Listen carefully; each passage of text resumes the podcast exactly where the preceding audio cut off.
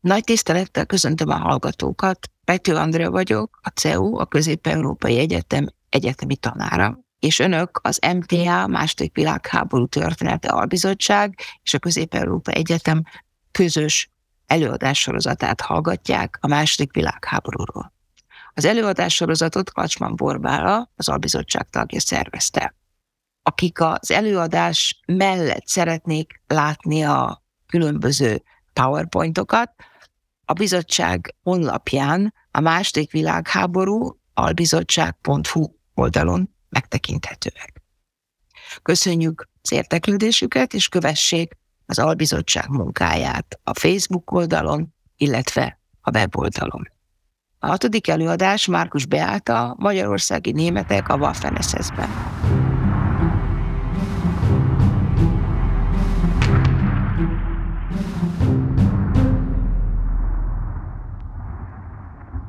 Kicsit talán meglepő lesz így az eleje, hogy miért ezzel indítok, bár magam nem játszok számítógépes játékokkal, de utána kérdeztem, úgyhogy nem fogok hamis dolgokat előhozni. Az, amit itt látnak, az egy olyan számítógépes játéknak a, egy jelenete, vagy ő, amivel Wikipedia szerint az elmúlt 2021-es adatok alapján 400 millióan vásároltak meg. Ez ugye a lényegesen nagyobb játékos számot feltételez, nem beszélve az illegális letöltésekről. És amit látunk, az a Waffen SS katonái, és azért akartam ezt megmutatni, hogy tulajdonképpen képünk legyen arra, hogy milyen különböző médiumok azok, amik képeket közvetítenek a történelemről rendkívül széles rétegek számára, sokkal szélesebb közönséget elérve, mint ami történészeknek valahogy sikerülni fog. És amit izgalmasnak tartok ebben,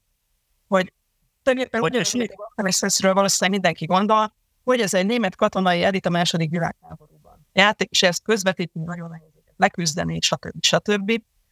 És ami ebben izgalmas, hogy a kutatás tulajdonképpen ebben már mindent megcáfolt, először azt, hogy a Waffen SS valóban katonai szervezetnek tekinthető-e, vagy valami más. Aztán a német kutatás már azt is megkérdezte, hogy tényleg egy elit van ez szó, vagy esetleg ez nem is volt annyira másabb, vagy külön, vagy jobb, mint bármi más. És amiről ma beszélni szeretnék, az pedig az lesz, hogy mennyire német egyébként a Waffen SS. Itt csak egy számadattal indítanék, hogy a nagyjából a teljes fennállás alatt 950 ezer fő számára Waffen csak a Magyarországról származó személyeknek így nagyjából 100, 120 ezer fő volt a létszáma, és nem ők voltak az egyetlenek, akik nem birodalmi német állampolgárok voltak. Tehát itt azért sok mindent meg lehetne kérdőjelezni, de nyilván itt a populáris médiában ez nem feltétlenül. Másik, hogy miért foglalkozom ezzel a témával, sok mindenki más is megtehetné egyébként, ugye itt a nagy számok alapján, én is tulajdonképpen véletlenül bukkantam erre a témára, amikor is saját családi fotóalmomban egészen pontosan nagyon nagyanyámébe mutatgattam, nézelődtem, és egyszer csak felbukkant ez a fiatal ember itt a boros üveggel a kezében és váb menyegzőn, akiről meg életemben nem hallottam, miközben a nagymamámnak a nagybátyja. Úgyhogy megkérdeztem, hogy hát ez kicsoda. Kiderült, hogy azért nem hallottam róla, mert sajnos 1944-ben Franciaországban elesett Kicsit fura volt már akkor is az egyenruhája, de nem vagyok ez a nagy hadtörténész, úgyhogy még nem is kérdeztem volna sok mindent. Bár az meg gyanús volt, én nem nagyon hallottam magyar alakulatokról a második világháborúban, akik francia fronton szolgáltak volna 1944-ben. Itt egy másik kép az utolsó barátaival valószínűleg, elég béna a fotós, még ő is látszik rajta. Itt egy, ugye, egy fotó tulajdonképpen arról, hogy a, a haláláról jelentés, majd itt erre még visszatérek, tehát hogy ugye az áll rajta, hogy a a szülőföldért hűsi halál halt, Normandiában egy elvileg magyar állampolgár, sok kérdést felvetett, előkerült aztán Gyuri bácsi is, tehát hogy igazából elég sokan voltak a fotóalbumban, akik elég furcsa ruhákat viseltek, így az én megítélésem alapján, és hát ez nyilván nem a Mecsek Vádorfi Farsangi báron készült egyik sem, hanem így rájöttem, hogy a családomban rendkívül sokan voltak a Waffen SS-ben, épp úgy, mint valószínűleg elég sok mindenki mesében is, viszont ugye erről elég keveset lehet tudni, ezért úgy gondoltam, hogy akkor ennyi a feladat, ennek egy kicsit utána járja. És hát ez nem volt annyira könnyű, tekintve, hogy a kutatás ezzel kapcsolatban nem állt túlzottan jól. Jelen a Waffen kapcsolatban nyilván német alakulat Németországban kutatták leginkább, erre majd még vissza fogok térni, tehát nyilván tulajdonképpen a második világháború végétől kezdve elkezdődött valamiféle feldolgozás, hogy akkor itt mi is történt, ez azzal kezdődött, hogy elsősorban a veteránok írták meg a saját visszaemlékezéseiket, vagy akár történészek, de az ő elbeszélések alapján, ami azért azt mondanám, hogy a képet egy bizonyos irányt elismerte. Ezen változtatott 1983-ban Bernd Wegner monográfiája, a Hitler's Politische Soldaten, ami először tett kísérletet arra, hogy differenciáltan közelítse meg ezt a témát. Egyrészt, hogy a waffen ezt kivegye egy általában az SS, mint nemzeti szocialista háborús bűnösöknek így a kategóriájába, hogy ezek mégiscsak katonák voltak, másrészt, hogy elválasztja őket a normál német sorkatonák, tehát a Wehrmachttól, tehát itt azért egy, az egy új csapás irány indult meg. Magyarországon azt, hogy annak ellenére, hogy itt ugye mondtam egy meglehetősen nagy létszámot, ennek ellenére ugye ez a téma nem igazán volt kívánatos 45 után, ezért is furcsa, hogy a 70-es években mégis született róla egy monográfia. Azóta viszont azt mondanám, hogy ha nem is teljes csend van, tehát azért vannak kutatók, foglalkoznak bizonyos aspektusokkal, így például Sam Weber Norbert a hadtörténeti vonallal, Spannenberger Norbert általában a német szervezetnek a felépülésével a két világháború között, vagy akár ugye Ungari Krisztiánt meg lehet említeni, mégis azt mondanám, hogy az, hogy pontosan hogy mi is történt, hogy az emberek hogy kerültek német alakulatba ekkor tömegbe, az melyik tabu téma Magyarországon. Így több év kutatás után azt hiszem, hogy tudom is, hogy miért. Mindeközben külföldön elég komoly kutatások indultak meg azzal kapcsolatban, hogy ez a nagyon német Waffen SS mennyire volt ténylegesen német. Van már te, nagyon azt mondom, van kevésbé, többé és kevésbé tudományos monográfiák a norvégokról, a Waffen SS-ben, az észtekről, a franciákról, a romániai németekről, szóval azért elég sok mindenről, éppen csak a legnagyobb csoportról, Magyarországról származókról nincsen. Ugye ahhoz, hogy egy kicsit megértsük, hogy egyáltalán miről van itt szó, nem szeretnék elmélyedni a Waffen SS történetét, hogy ez egyáltalán micsoda, erről azért azt gondolom, hogy lehet olvasni. Nyilván ténylegesen így a köztudatban is vannak ezzel kapcsolatos képek. Tulajdonképpen a Waffen SS 1933-ban Hitler hatalomra kerülésével valamiféle előzménye már megalakult, ez Hitler személyes testőrsége volt, ez még az, ami így a köztudatban él, tehát meg volt szabva, milyen magasnak kell lenni, legyen szemüveges, legyenek rosszak a fogai, és a többi, és a többi. Tehát itt még nagyon szigorúan tényleg ez a faj és mindenféle elméletnek való megfelelés ez ilyen irányadó volt, de ez ugye tényleg egy, egy volt a paramilitáris alakulatok közül, amik Németországban ebben az időszakban léteztek, és hát tulajdonképpen ami ezen változtat, hogy részt vettek 1934-ben az ESZÁ-nak a felszámolásában, és a tulajdonképpen ezt az alakulatot irányító Heinrich Himmler felismerte, hogy neki a hatalma biztosítása az nagyon fontos, hogy ezt a bizonyos SS-t meg tudja erősíteni, ebből egy kvázi önálló hadsereget tudja létrehozni, aminek viszont több minden is az útjában. Hát többek közt az, hogy ez ugye nem a sorkatonasággal kialakított hadsereg volt, ide önként lehetett jelentkezni, és ez eleve korlátozta mondjuk a lehetőséget, hogy akkor lehet ide besorozni, be felvenni. Jó, itt, itt tényleg nem mélyedek el ezekben, mert akkor nem fogok a végére érni. Minden esetre tehát ez egy ilyen szerves fejlődés folyamat volt, Himmler mindent megtett, hogy mindenképp tudja növelni a létszámot, hogy nehéz fegyverekkel felfegyverezhesse mégiscsak ezt az alakulatot, és hát tulajdonképpen ebben bizonyos értelmi sikereket is sikerült elérni, és mégis el sikerült érni azt, amikor 1939-ben kitört a második világháború, akkor tulajdonképpen ugye Hitlertől engedélyt kaptak arra, hogy ebben ők is részt vegyenek, ami tekintve, hogy itt egy nagyon jól kiképzett és felfegyverzett alakulatról van szó ebben az időszakban, hogy elég komoly sikereket tudtak elérni, úgyhogy tulajdonképpen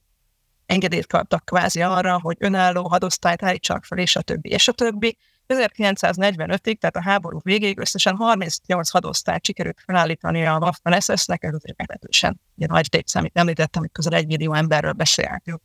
Viszont ezt a létszámot már nem csak birodalmi német állampolgárokból sikerült elérni, hanem itt ugye az északi és nyugati, a skandináv, Benelux államokban folytatott hadjáratok során tulajdonképpen jött az ötlet, hogy miért ne lehetne feltölteni ezeket az alakulatokat másokkal is, akik fai szempontból, világnézeti szempontból megfelelnek. Így megkezdődött az úgynevezett germán önkénteseknek a sorozása, amandók, belgák, norvégek, dánok, svédek, hollandok voltak, akik kvázi különböző, tehát közös ellenségképek kreálásával sikerült igazából megnyerni őket, és csak külön hadosztályokat kaptak, tehát ők tulajdonképpen egyik maradtak, így a Nordland, a Viking, stb. Másrészt itt nyilván ez, ez egyébként pár ezer főt jelentett, viszont azok a személyek, akik az SS főhivatalban felelősek voltak a toborzásért, itt a létszámoknak a növeléséért, ennél sokkal nagyobb csoportra figyelmesek voltak már egy ideje, Gottlob Berger nevét emelném ki, aki ezt a Ergänzungssamtot vezette. Az úgynevezett népi németek, ezek a dél-kelet-közép-európában élő németek voltak. Ez egy nagyon nagy létszámú csoport volt, hogy miért ne lehetne őket is egyébként besorozni,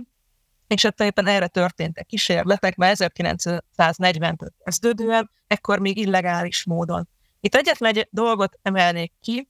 ez az úgynevezett ezer ember akció Romániában, ami tulajdonképpen az első ismert szervezet forrás volt ebben a térségben. Románia választás egyébként nem véletlen, mivel a romániai német népcsoport vezetője András Schmidt egyébként ennek a bizonyos Gottlob Bergernek a veje volt, de nyilván amikor illegálisan szervezünk valamit, akkor jó, ha személyi kapcsolatom és nem hivatalos csatornák keresztül lehet intézni.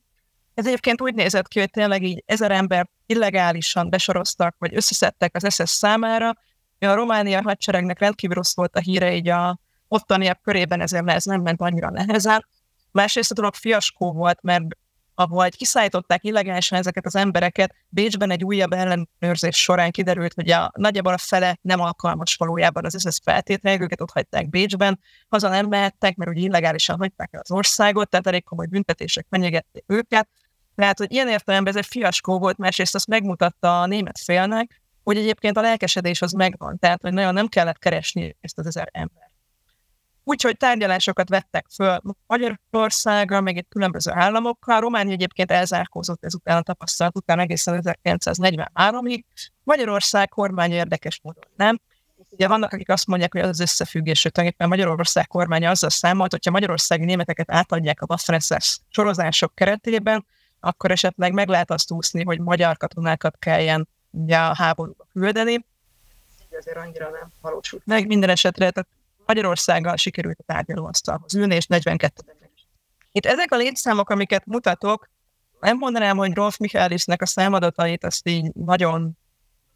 kiemelném, hogy mennyire megbízhatóak, tekintve, forrást általában nem ad meg hozzá, de a nagyságrendeket azért mutatja, hogy csak ez az úgynevezett népi német, tehát a különböző államokban élő német kisebbségek körében mintegy 200 ezer embert sikerült végül is a hat év folyamán toborozni, azért ezek elég sok. Megint azt mondanám ahhoz a 900-950 ezer emberhez képest, és ők ugye nem az egyetlenek, akik nem németek kvázi. És ez igazából nem tartozik kifejezetten a témámhoz, de ugye itt említettem, hogy nagyon sok, nagyon színes volt ez a Waffen SS valójában. Ugye itt van egy harmadik csoport, az úgynevezett germán önkéntesek, a népi németek, és még az úgynevezett idegenfajúak is, ez így a háború végén nyilván nagy emberveszteségeket szenvednek el, és onnantól kezdve a megszállt országok, meg a szövetséges országokban már nagyjából ilyen bárki, aki hajlandó velük tartani, azt így beveszik, és így ilyen nagyon furcsa dolgok alakulnak ki, hogy ugye többek között a Spanderbég, illetve a Hanzsár nevű adosztályok, amelyben muszlimok szolgálnak, hát ez már azt mondanám, hogy ahhoz képest, hogy ugye egy árja fajelmélet szempontjából furcsa elit, ahhoz képest színesbőrűek, muszlimok, mindenki benne van, és ez elég komoly konfliktusokhoz is vezet egyébként, tehát hogy hogy azok, akik mondjuk nyilván tisztek, azok maradnak általában a birodalmi németek, és ők nem annyira viselik jól, hogy már is akkor a csapat meg imádkozni akar bizonyos időközönként, tehát hogy itt azért vannak már ebből összetűzések, egyébként a népi németekkel is, tehát kiemelni, nem elégedettek velük, nem tudnak elég jól németül, és a többi, és a többi. Tehát itt nagyon negatív megnyilvánulások vannak velük szembe, meg ellentétek. Ugye Magyarországhoz térjek, itt tulajdonképpen három hullámra lehet osztani azt, hogy hogyan soroztak, vagy hogy kerültek magyarországi németek a Waffen SS-be. Az első azok az 1940-től valószínűleg kezdődő illegális és önkéntes, idézőjelben önkéntes alapú borzások. Ugye idézőjelben, mivel ezekről eleve nem nagyon sokat tudunk, elsősorban az érintettek panaszokból tudjuk, hogy kiskorúakat mindenféle sportverseny, meg munkalehetőségnek az ígéretével kicsaltak Németországban, és egyszerűen aláírattak velük valamit, amit nem értettek, aztán így kiderült, hogy akkor csatlakoztak ők önként a waffen Ők elég nehéz helyzetbe kerültek, csak úgy, mint ugye itt az említett romániai németek, akik hazamenni nem nagyon tudtak innentől kezdve, tekintve, hogy illegálisan hagyták az országot, tehát ez problémákhoz vezetett meglehetősen alkalommal. Itt említettem, hogy itt a német fél úgy volt vele, hogy ez nem biztos, hogy jó, hogy itt a szövetségesével ilyen problémákba bonyolódik, ezért tárgyalóasztalhoz ültek. 1942 elején ezáltal megszületik egy magyar-német két államközi megállapodás, Ribbentrop és Bárdos ír alá arról, hogy legálisan és önkéntesen mint egy 20 ezer fő DP németet Magyarországon lehet a számát borozni. Vannak itt viszont bizonyos vitás kérdések többek között, hogy az egyezmény azt tartalmazta, hogy aki önként ezt vállalja, az a magyar állampolgárságát automatikusan elvesztés németet kap helyette, van arról szó, hogy a hozzátartozókat onnantól ez a német birodalom fogja anyagilag támogatni. Ez utóbb kiderül a magyar állam számára, hogy nem valami jó ötlet, mert hogyha ők több pénzt kapnak, mint a magyar honvédek, akkor esetleg a magyarok is majd nekiállnak a waffen jelentkezni. tehát hogy itt, itt a magyar állam próbálja ezt majd bolykottálni. Benne van az egyezményben, hogy majd a győztes háború után a, ezeknek az embereknek a családja, meg ők maguk is kötelesek, vagy hát majd át fognak települni Németországba, ez utólag megint csak azt mondom, előjön, és lokális szinten is nyilván elég komoly konfliktusok adódnak ebből. Ami érdekes, ezek az első toborzások a Bácskában, tehát itt, itt délvidék, tehát a déli határ környékén mennek, jól meg a nyugati határszélnél. Ezt a bácskai dolgot azzal magyarázza a szakirodalom, hogy ugye a, a, először SHS, aztán Jugoszláviában működő német szervek, a kultúrkund az nagyon jól megszervezte az ottani németeket. Én azért azt gondolom, hogy itt azért pszichológiailag lehet érdemes belegondolni, hogy itt ezek a hatalomváltások, vagy a határ átlépett és a kisebbségi létben ott voltak, hogy most akkor kihez kellene hűségesnek lenni. Jugoszláv államhoz, Magyar Királysághoz, tehát hogy valószínűleg itt egyszerűen a németek egy olyan erős alternatívát kínáltak, ami vonzó volt az ottani német kisebbség számára. Emiatt is van, hogy a nagy részét az ekkor önként jelentkezőknek ez a régió adja. A másik egy érdekes, ez a nyugati határszél, tehát a Sopron környéke. Itt meg nyilván egy, megint csak egy újonnan meghúzott határ, Burgelland, Sopron környéke, tehát az itteni németségnek szerves kapcsolatai vannak a határ túloldalán lévőkről. 1938-tól tulajdonképpen ugye a Németország, tehát a harmadik birodalom, az osztrák Anschluss után, tehát itt nyilván itt meg a német propagandának ezek sokkal jobban ki voltak téve ezek a régiók, mint mondjuk mások. Jó, hogy mi történik ezután erről megvalóan elég keveset tudunk, tehát a Bécs környékén, Brünnben, Prágában, de Magyarországon képeztek. Ami érdekes, hogy itt említettem meg germán önkénteseket, a, a skandináv, Benelux államok külön hadosztályt kapnak, ez itt már szóba sem került, tehát őket itt szétszórják minden hadosztályba, ami létezik. Valószínűleg pont az a célja, hogy minél inkább integrálódjanak, felzárkózzanak azokhoz, akik már benne vannak, felismerve, hogy itt nyelvi, kulturális, mindenféle különbözőségek vannak, tehát hogy őket már, ők nem kapnak külön adott sztájt ebben az időszakban. De hogyan zajlik a toborzás Magyarországon? Hát nyilván az, az utolsó alkalomnak az előadásához tudnék csatlakozni, hogy nyilván intenzív propaganda tevékenység által. Mindezt annak ellenére, hogy ez a 42-es megegyezés egyébként azt tartalmazta, hogy a sajtóban ezt az egész toborzás témát jó lenne, hogyha nem jelentetnék meg, mert ez a magyar államnak az érdekeit sérti hát ez a magyarországi német akkori sajtóorgánunkat nem nagyon érdekelt, és meg se büntették. Érted? Tele vannak az akkori újságok tulajdonképpen azzal, hogy igen, a mi hőseink, a mi hősi halottaink, mi csoda, micsoda kitüntetéseket kaptak, és a többi. Tehát, hogy, hogy igazából ebben az időszakban ebből rengeteget találunk a szinten. Nyilván kérdés lehet, hogy egyébként mi motiválta ezeket az embereket, hogy csatlakozzanak. Itt nyilván a leg, banálisabb válasz az, hogy hát már itt mindenki náci volt, tehát a nemzeti szocialista ideológiát átvették, hogy ők Magyarországért, Németországért fognak küzdeni. Én ezt nem szeretném egyébként elvitatni, hogy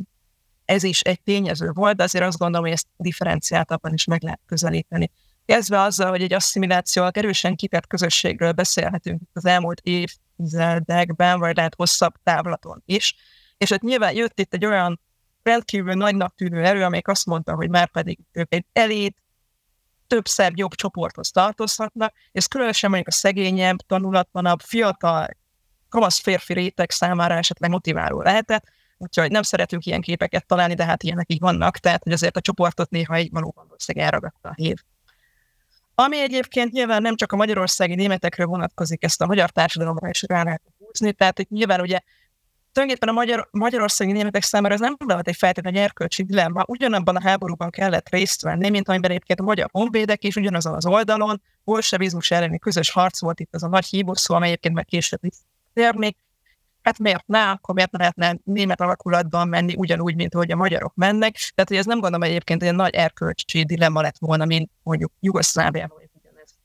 Szintén, amiről így azt mondanám, hogy az akkori sajtóorgánum, a német kisebbségnek az nagyon árulkodnak, hogy antiszemitizmus az nagyon jelen volt, meg általában a fajelmélet. Ez mind a német kisebbségnek az újságában nagyon prezens, folyamatosan jelen van, írott karikatúra minden formában. Egyébként így általában ezeknek a eszezbe besorozott emberek, személyeknek, alakulatoknak voltak külön lapjai, így például a legnagyobb ebből a Germanische Leithefte, ez tele van szélsőségesen antiszemita tartalommal, ami tulajdonképpen, tehát ez, ezt így a frontra küldött katonáknak mindenkinek osztogatták, hogy nézzék meg, hogy igen. Tehát itt most csak ilyen csúnya példát mondjak, hogy még egy brit fehér bőrű színésznőt mutatnak, vagy egy színes bőrűvel összeházasodott, vagy ez borzasztó, és bezeg ehhez képest, ugye itt ezek a délkelet közép-európai németek, ezek még megtartották így a fai sajátosságaikat, így is kell maradni, tehát ilyen tartalmak tömegével vannak ezekben a És hát ami így, hogyha ilyen emberi motivációkat keresünk, hogy egyébként itt ugye fiatal férfiakról beszélünk, akik általában paraszti sorban vannak, falusi lakosság, kevés információ, kevés tanulási lehetőség, kevés felemelkedési lehetőség. Erre egy egyetlen egy példát mondanék, ő még egyébként élt Adam Bauman, Kanadában van, és nyilván egy olyan korban, amikor ő már elmondhatja őszintén, vagy kevésbé őszintén mondta, egyébként egy regény született róla sok interjú alapján, Ugye ő elekről származott, ez a bánságnak az egyik olyan települése, egy sváb település nagy, ami Magyarországnál maradt, vagy tulajdonképpen ő igen, még nem is volt abban a korban egyébként be se sorozhatták volna, de önként jelentkezett, mert egyszerűen nem trágyát lapátolni akart egész életében eleken, hanem látni akart világot, és erre azt mondták, hogy a német hadseregben van lehetőség, azt mondták, hogy ott gyorsan lehet karriert csinálni, ami egyébként olyan értelemben igaz is volt, hogy a Waffen-SS-ben gyorsabban lehetett fel, tehát tiszté válni, mint akár a német Wehrmachtban. Tehát, hogy azért itt ezt, hogy azt mondom, hogy nem lehet ezt a tényezőt sem mondjuk ilyen teljesen megvégelni. Szóval, hogy ilyen is volt, és ezt ugye más források is mutatják. Nyilván itt az említett anyagi előnyök, hogy esetleg őket jobb fizetést kapnak, ez utólag is nagyon sokszor előkerült, mentek az összevetve, mert a németek azt ígérték, hogy több pénzt adnak, jobban támogatják a családot, és a többi. Hogy ez mennyire jött be, az egy megint egy másik kérdés. Nyilván ugye, amit én azt gondolom, ez érdemes így fontolóra venni, hogy eleve mondjuk egy helyi közösségben ez hogy csapódott le. Egy német többségű településen lehet, hogy ez presztíst jelentett, szebb a, a jobb felszerelés, az meg jobb tudási lehetőség. Gondolok itt például arra, hogy akár a waffen SS keretében lehet, hogy lehetett lehetőség, vagy remény arra, hogy valaki nem a keleti frontra kerül, még a magyar honvédségnél ez így nem volt adott. Tehát itt azért sok minden lehetett, ami felmerült ezeknek az embereknek a fejében, nem csak az, hogy ők se kerül mekkora a nemzeti listáig, de nem banalizálni akarom a felelősségüket. És ami szintén az valami fontos tényező, egy a Magyar Honvédségtől nagyon sok német ajkú menekülni akar, tekintve erről vannak források is, hogy a magyar tisztek rendszeresen tulajdonképpen zaklatták azokat az embereket, vagy nem rendszeresen, de volt erre azért elég sok precedens, akik nem tudták a vezérletét magyar nyelven, nem tudták, nem értették a parancsokat, emiatt őket negatív megkülönböztetés érte, így nyilván persze a német hadsereg egy jó kiútnak tűnhetett, és egyébként nyilván ez nem egy reprezentatív dolog, de az is előfordul, hogy valaki egyébként köztörvényes bűnözőként úgy gondolta, hogy úgy lehet megúszni egy börtönbüntetést, hogyha az Waffen-hez csatlakozva elhagyja az országot. Itt most nem feltétlenül lopás, gyilkosság, verekedésben biztos ilyen is volt gondolok. Egyetlen egy példát így elmesélnék az egyik kedvencem. Sopronban ugye a legkülségesebb város, de tudjuk, hogy nagyon sok német ajkú. Ott volt egy olyan eset, hogy valaki meg akarta zavarni tulajdonképpen ezt a népszavazásnak a jubileumi ünnepségét, azzal, hogy itt ilyen röpcédulákat akart szórni, meg ilyesmi, lebukott, letartóztatták volna, de megszökött gyorsan Ausztriába, és beállt a és hát nem tudjuk tulajdonképpen, mi lett a további sorsa, jól lett a múlját a háborút, tehát, hogy ilyen is van, nyilván nem ez a bátlag, de hogy ez is. És itt említem, egy harmadik hullám, 1944. március 19-én megtörténik Magyarország német megszállása, itt megváltoznak a feltételek, nyilván a magyar félnek már elég kevés beleszólás van, hogy mi történik. Innentől kezdve tulajdonképpen a német fél azt mondja, hogy jó, akkor ők ezt a toborzást most így felgyorsítanák. Konkrétan, aki, hát nem is tudom, hogy hogyan fordítják ezt magyarra, életmódja és népisége alapján a németekhez tartozik, az mindenki a waffen be köteles menni, kitágítják az életkori határokat 17-től 60 évig, ez meglehetősen széles a korábbiakhoz képest, és hát itt nem, valószínűleg a német és a magyar fél között nem volt teljes egyetértés abban, hogy mit kéne csinálni, tehát a németek azt gondolták, hogy olyan embereket akarnak itt van is a forrásban, a derék német harcosokat vártak, ehhez képest, hogy a derék német harcosoknak jelentős része minden kézzel lábbal próbált kibújni már itt a behívó. Elől megszöktek, elbújtak, és a többi megtagadták, de kényszer volt, tehát konkrétan a magyar honvédségről is átsorozták őket rendőrség segítsége, a magyar hatóságok segítségével, a németség saját szervények segítségével. Tehát, hogy ez így azt mondom, hogy bár nem feltétlenül akart mindenki, de muszáj volt. Tehát ez nem volt kérdés, ez egy kényszer sorozás volt. Legalábbis így jelenik meg így a német kisebbségnek a történeti feldolgozásába, viszont amire így utalnék, hogy ez egyébként nem zártak ki, hogy kényszer sorozások vannak, hogy valaki önként csatlakozzon. Tehát, hogy ekkor is voltak önkéntesek, és hogy belegondolunk ezeket az emberek, ezek az emberek ezeket kényszerbe 1944 őszén kapták meg, amikor a Vörös Hadsereg már elérte Magyarországot, azt mondanám, hogy tulajdonképpen abból lehetett választani, hogy megint csak, hogy magyar honvédként, vagy német katonaként, de hogy valaki innentől kezdve, hogy úgy értékelték ők a hazájukat, családjukat, házukat, és a többi védik. Tehát itt igazából van olyan alakulat, amely ezt egyértelműen egy honvédelemként fogta sorozatba, hogy ők itt felálltak, ugye különösen 31-es hadosztály az, ami ez így megfigyelhető, mi ténylegesen itt Magyarországnak a védelmére felállítva ebben az időszakban, de voltak önkéntesek is. Tehát, hogy ezt azért nem lehet azt mondani, hogy mindenkit kényszerítettek. És ez a korradárok kis kiterjesztése, ez azért egy érdekes dolog, ezt így a német szakirodalomban feleztem fel először, hogy itt ugye azért viszonylag idős emberek, tehát ez a 60-as évig bezárólag bekerülnek a katonaságba, viszont így az idősebbeknél nem tudjuk pontosan, de hogy ez így megjelenik a, főleg a német szakirodalomban, hogy lehetőség volt arra, vagy volt egy olyan opció, hogy valakit nem a frontra küldenek, hanem a különböző koncentrációs és megsemmisítő táboroknak a személyzetébe. Teljesen véletlenül találtam, ugye pár évvel ezelőtt a Lengyel Nemzeti Emlékezet Bizottsága készít egy online adatbázist az Auschwitz személyzetről, és hát abban ilyen csak ilyen elkerestem pár névre, és egyszer csak találtam valakit, nem rakodom az illetőben, ugyanaz a családról, mint nálunk Gyönyöi ágon, de hogy igen, egy auschwitz őr volt, akiben azt perbe is fogtak, de igazából a pernek nem lett ítélet a vége, mert 1947 az illető elhunyt, mielőtt ítélet született volna az ügyében. Na most az adatban is azért felkeltette az érdeklődésemet, kérdeztem a lengyel kollégákat, hogy nem lehetne ebből mondjuk kiszedni azokat, akik Magyarországról származtak, mondták, hogy nem erre nem lehet külön keresni, csak nevekre. Úgyhogy kénytelen voltam a több mint 8500 adatlapot egyesével végignézni, sajnos nagyon foghíjasak az adataik, nem fogják kitalálni, hogy mi a nagyságrend, hogy nagyjából hány ember találtam csak Auschwitzba, 580-at csak Magyarországról.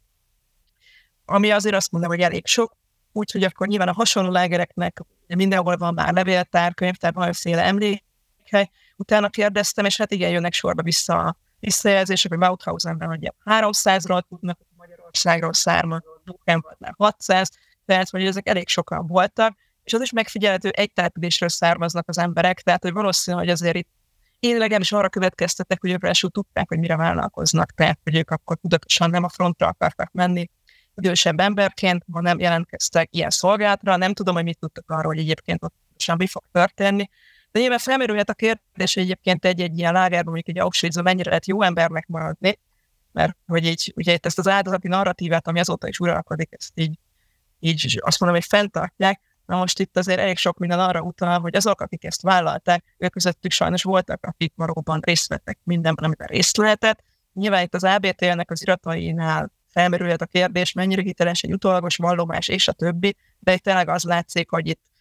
szökni próbáló zsidóraboknak a lelövöldözésébe, munkaszolgálatosok bántalmazásába és a többi, tehát voltak, akik részt vettek benne, meglehetősen komoly kegyetlenkedésekbe, tehát hogy itt nem lehet azt mondani, hogy ja, itt mindenki csak áldozat volt, akit kényszerrel besoroztak, és ő nem akarta, és ő nem lett részt, sőt, még szerintem az sem, hogy mindenki csak parancsot teljesített volna. Mert nyilván ez, ezeket a szituációkat utólag nagyon nehéz felmérni. Ja, azt mondom, ez, ez egy olyan része a kutatásnak, amire nem számítottam meg, nem találkoztam vele még sehol, hogy egyébként ezek az emberek ilyen nagy számban ilyen helyeken lettek volna, de őszintén ekkora számnál várható volt. Jó, hogy mik lettek a következmények egyrészt Magyarországon, itt azt mondom, hogy nem különbözik nagyon a waffen veteránoknak a sorsa általában Magyarország német kisebbségtől, őrözésnek voltak kitéve, állampolgársága már, akinek még megvolt, azt megvonták, már a fegyverszüneti egyezmény január 20-án tartalmazta a német állampolgárokat internálni kell, országszerte internáló táborok jöttek létre, ezekről elég hiányos a tudásunk. 1946 elejétől pedig megindult Németországban való előzés, kitelepítése a kisebbségnek, valamint a 200 ezer ember érintett. Ami kifejezetten még a volt Waffen SS katonákat nagyon sújtott, az ugye a népbíróságok létrehozása, különösen a kezdeti időszakban háborús bűnösként els, elsősorban nyilván nyilas, nyilasokat, illetve a volt Waffen SS katonákat mondták felelősségre. Az első időszakban nem nagyon differenciálva a között, hogy valaki önkéntes vagy kényszer SS volt. Ugye az a büntetés sújtott mindenkit. Ami kifejezetten megint csak azt mondanám, hogy a németekre vonatkozott, itt nyilván ugye ugyanúgy, mint magyarok, ők is hadifogságba kerültek, és ugye volt egy olyan szerencsétlen körülmény, a Waffen SS katonák kaptak egy úgynevezett tércsoporttetoválást, ez itt valahol a hónaljon volt, hogy ez pontosan miért ez én nem térnék ki. Ez alapján nagyon könnyű volt őket megismerni, még nagyon sokan mindenféle csonkítás révén megpróbálták ezt eltávolítani, de ez alapján már a szovjet hadifogságban is felismerték őket, meg amikor Magyarország keleti határát elérve hazatérni szándékoztak, akkor is igazából ez a kihallgatásnál előkerült, úgyhogy őket nem engedték haza, hanem különböző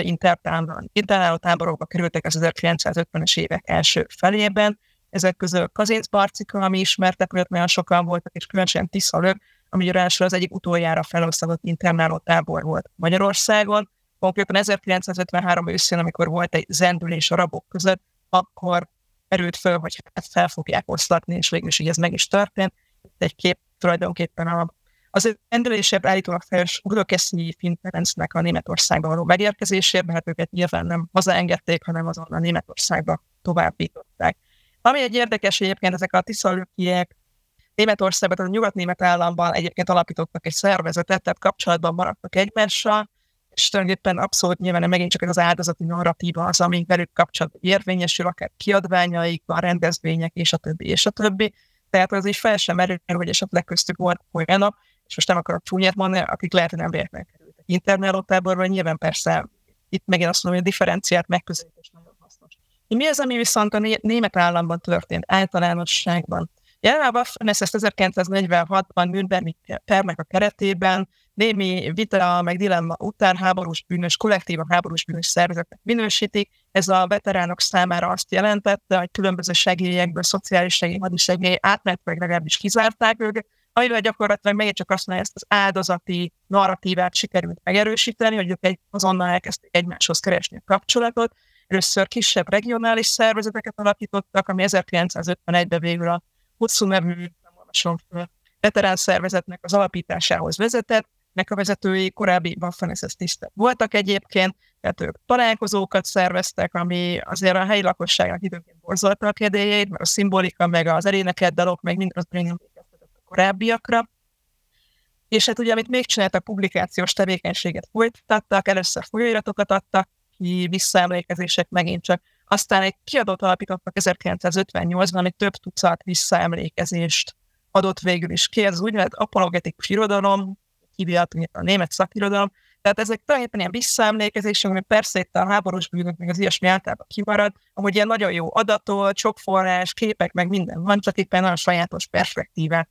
közvetítenek, és tulajdonképpen ezt az egész tevékenységet úgy állítják be, hogy nyilván itt az utólagos tapasztalatok, hogy a Vörös Hadsereg itt maradt, a szovjet megszállás alá került fél Európa, hogy hát tulajdonképpen ők csak meg akarták előzni a bajt, ez egy össze-európai keresztes hadjárat volt bolsevizmus ellen, erre nyilván ráerősítettek az benne események, mint 1956, vagy ugye az egyéb különböző keleti blogban történt felkelések és azoknak a brutális leverése, hogy ők tulajdonképpen csak ezt a rosszat meg akarták előzni, és hát ugye a másik, amit szeretnék kihangsúlyozni, hogy Waffen eszedből, hogy mivel mindenféle különböző népcsoport képviseletetve volt, tehát hogy akik nagyon messze mentek, azok azt mondták, hogy a Waffen ez az európai gondolat az egyesülésnek már így az előszerét hordozta, ami azért azt gondolom, hogy ezen most mindannyian már így érezzük, hogy egy kicsit elszaladt a de hogy ez így, így volt. És egyébként ezek a találkozók gyakorlatilag tudtam, már mind a mai napig vannak, de nyilván itt a még élő veteránok már nincs. Azt mondom, hogy érdeklődés hiánya, mert szép lassan így meg van, de, de nem tudja teljesen. Amire még kíváncsi voltam, hogy egyébként ez kiadott a Németországba előzött magyarországi németeknek a önértelmezésére, és én azt láttam, hogy igen, tehát ezt nehéz bizonyítani, hogy ők most ezekben a szervezetekben képviseltették magukat, vagy nem, de ami kiadványaiban vannak ezeknek az előzött németeknek, nagyon ritkán esik erről az egész témáról szó. Mindig csak arról, hogy ja, őket kényszerrel besorozták, mint semmi más nem lett volna. Azért van egy-két cikk, most ezt nem fogom már itt lefordítani, meg részletezni, ez például egy 57-es, nyilván azért a dátum szerintem sokat múlva, az 56 történik, amiben tényleg ilyen kiemelhető, hogy ők, hát ők csak a nyugati kultúra védelmében, úgy gondolták, hogy áldozatot hoznak, közös harc, bolsevizmus, vallásért, családért, a hazáért és a többi. Tehát, hogy ők is tulajdonképpen ugyanígy átértelmezték ezt az egészet, és tulajdonképpen egy ilyen áldozati narratívába beletömörültek. És lassan rákanyarodok a végére. Tehát én azt mondanám, hogy ez az egész tematika, tehát ez a Waffel SS, tehát ahogy általában ezt így hallom, és hogyha mondom, hogy ezt kutatom, hogy hát erről nagyon keveset tudok, én is úgy veszem észre, hogy ez még abszolút tabu téma minden a mai napig, tehát itt ez a rendszerváltás, rendszerváltozás nem nagyon segített, tehát a forrásoknak az elérhetőség az meglehetősen nehéz, nyilván a levéltel igen, elbeszéléseket, meg ilyesmit megszerezni, azt nem nagyon lehet, de nincs meg a közösségből szintén szólva nyitottsága arra, tehát ez a mindenki azt szeretné, csak másoknak a családjában lennének nácik, ez azt gondolom, hogy egyébként így a nemzetközi kutatásban már egy ismert jelentős, vagy jelenség, és hát minden közben ugye azok, akik a waffen voltak, tehát ők kollektíven ténylegesen évtizedeken keresztül szenvedtek attól, meg annak a hátrányaitól, hogy ők kollektíven nemzeti szociális nácinak, háborús bűnösnek lettek nyilvánítva. Másrészt azt gondolom, hogy itt azért van a közösségnek egy olyan felelőssége, hogy valóban, én is úgy látom, hogy rengeteg forrás áttanulmányozása után, hogy a többség az valóban parancsot teljesített, ugyanúgy katona volt. Ugye van egy ilyen idézet, ami egyébként Konrad Adenauer-től származik az 50-es évekből, hogy a waffen ss is csak katonák voltak, mint mindenki más, szóval ebből nagyon szerettek bebújni, és hogy ez az esetek jelentős részben valószínűleg stimmel is, viszont pont az által a közösség nem határolódott el azoktól, akik viszont nem csak katonák voltak, mint mindenki más, hanem részt vettek ebben, abban, abban. És ugye, amiket itt mutattam, akár Auschwitzban, vagy bármilyen személyzetként, akár mondjuk keleti különböző tömeggyilkosságokban, és a többi. Tehát azáltal, hogy a közösség igazából őket nem vetettek magából, és nem nézett ezzel szembe, azáltal az igazság, hogy meg éppen maga a közösség borította a hallgatás homályom és feldolgozhatatlanságban szerintem ezt a történetet. És hát vannak kétségeim, hogy egyébként ez egyébként áthatolható lesz vagy nem tehát így bizakodó vagyok benne, hogy a rendelkezésre álló források alapján azért valami meg szó mondani. És hát amit én nem gondoltam volna, hogy amikor az előző kutatásom volt, a 2020-ban megjelent kötetemnek így a, egy idézet, kettő idézettel kezdődik, ebben az egyik Kertész Imrétől származik. Ja, az a kutatás is olyan volt, hogy elkezdtem valamit, és azt gondoltam, hogy majd jutni fogok valamire, és sokkal sötétebb lett az eredmény, mint amire számítottam. Hát most megint ott vagyok, hogy igazából az ember megpróbált lámpát gyújtani, aztán néha egy legszélesebben eloltam el, mert olyan dolgokat lát, amit nem szeretek volna, és amire nem számít.